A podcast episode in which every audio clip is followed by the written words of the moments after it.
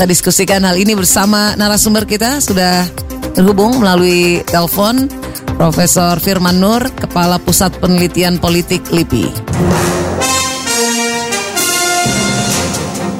Nah, BPS baru-baru ini melansir Indeks Perilaku Anti Korupsi IPAK 2020.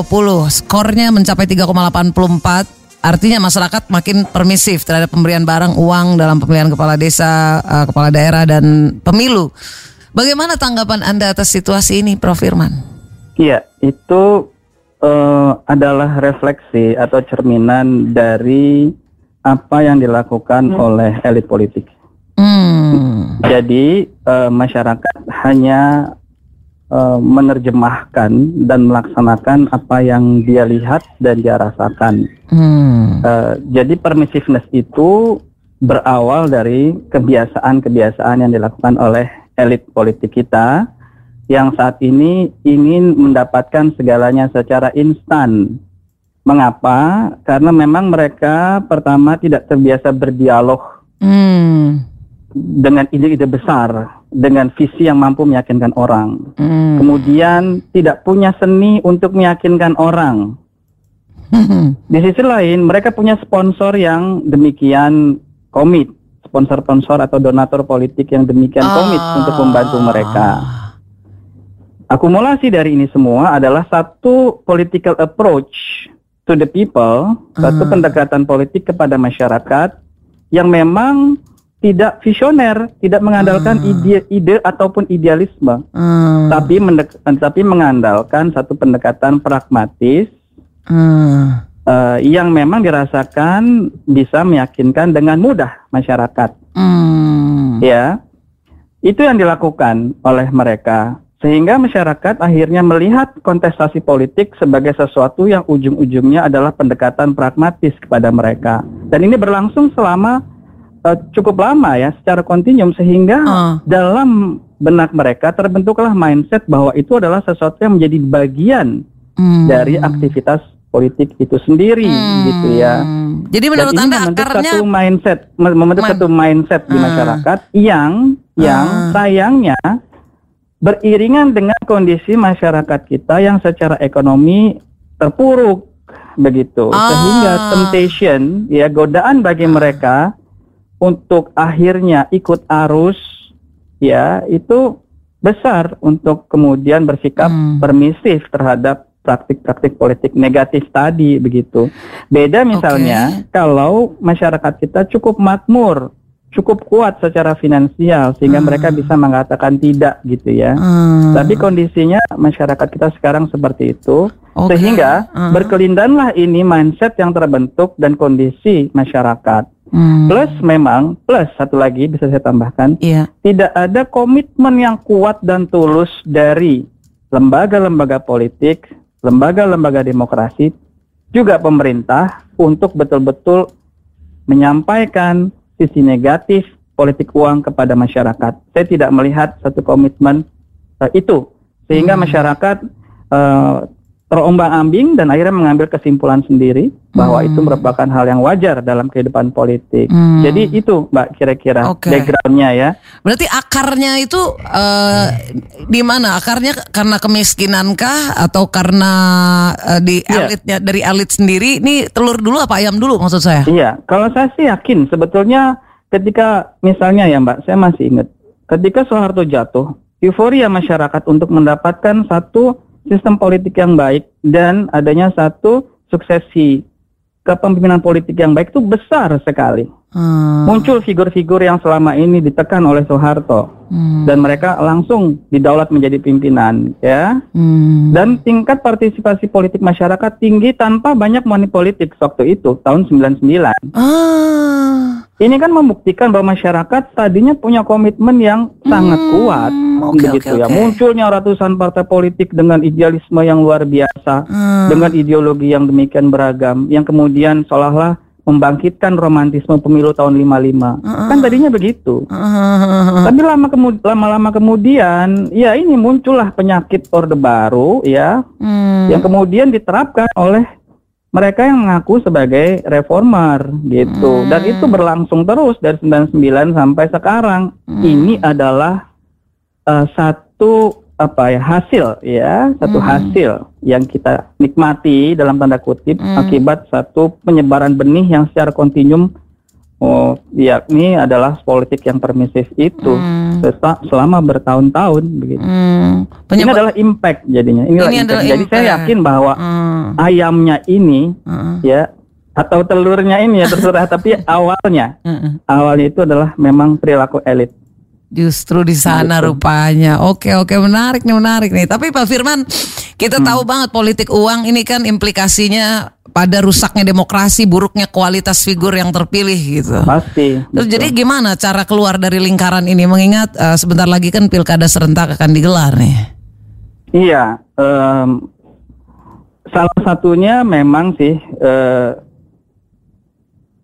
itu salah satunya adalah bagaimana agar aturan main yang sekarang ada dan sekarang sudah masuk juga dalam rancangan undang-undang pemilu terkait dengan adanya presidensial threshold maupun parliamentary threshold ya, Hmm. terutama presidensial threshold ya Hmm. di sini menyebabkan eh, dan ini kan diterapkan baik pada pemilihan presiden maupun kepala daerah ya, Hmm. gubernur, wakil eh, gubernur, bupati dan wali kota. Di mana partai itu harus membentuk koalisi dulu sebelum eh, bisa memunculkan seorang kandidat. Nah ini kan sebetulnya sudah sudah memberikan peluang sejak Hmm. dini untuk terjadinya eh, kong- kongsi politik atas dasar kepentingan pragmatis. Orang Hmm. ada istilah beli perahu dan sebagainya, Hmm. yang menyebabkan akhirnya biaya politik tinggi. Hmm. Nah ini kemudian juga menyebabkan eh, orang itu eh, cenderung melakukan pendekatan-pendekatan yang sifatnya pragmatis sekali lagi Hmm. kepada masyarakat gitu ya. Nah oleh karena itu bagi saya Hmm. undang-undang ini juga harus dibereskan sehingga yang memberikan peluang bagi biaya politik tinggi, kemudian korupsi, money politics dan Hmm. sebagainya itu harus direduksi. Yang kedua adalah terkait dengan bagaimana pendekatan hukum secara sungguh-sungguh begitu. Ini kadangkala kalau kita lihat eh, terjadi satu praktik money politik yang luar biasa ya, tapi tidak juga kunjung eh, diselesaikan secara tuntas dan berkeadilan gitu. Hmm. Ini menyebabkan secara se- secara hukum ini masyarakat sekali lagi tidak berhasil yakinkan bahwa money politik itu suatu yang hal yang punya Iya. konsekuensi eh, Iya. tidak mengenakan jika dilakukan ya Iya. karena memang hukumnya juga tidak jelas. Hmm. Nah, selain ya itu tadi eh, sudah teknis pada pada tataran pemilunya. Hmm. Selain itu tadi memang harus ada pendidikan politik dari dari apa dari elit begitu ya. Hmm. Dan juga memang saya kira sejauh kondisi ekonomi kita masih seperti sekarang, peluang terjadinya money politik itu akan tetap besar begitu. Hmm. Jadi ada faktor kesejahteraan di situ, ada faktor pendidikan di situ, ada faktor eh, ada faktor aturan main di situ. Hmm. Itu Jadi- semua yang harus diperbaiki. Siapa yang harus memperbaiki? Mesti mulai dari mana maksud saya mengurai masalah ini?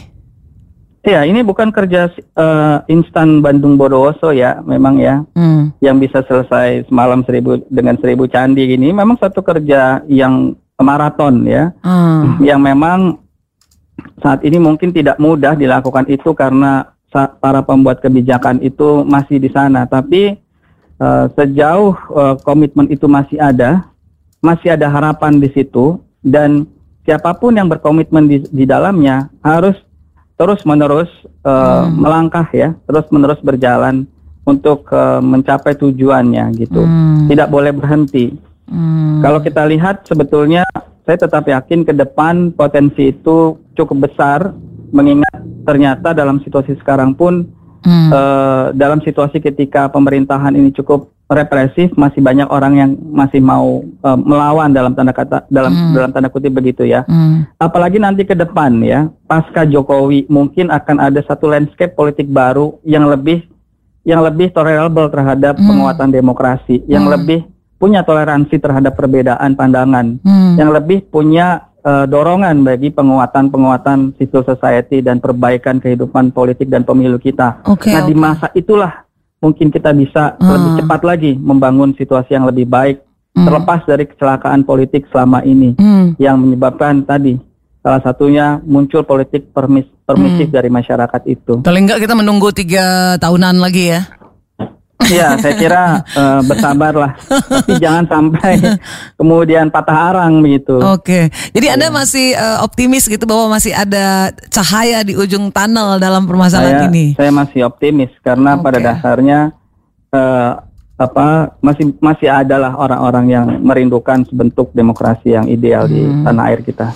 Apa sih tantangan terbesar kita untuk dapat menuntaskan problem ini mengingat jika persoalan ini nggak bisa diatasi, ini kan akan semakin mengukuhkan bahwa kekuasaan hanya dimiliki oleh mereka yang punya modal saja gitu Pak Firman. Iya, memang eh, jangan-jangan tantangan terbesar kita adalah kita tidak mampu menciptakan good oligarki ya. Ah. Saya bercanda ini kadang-kadang.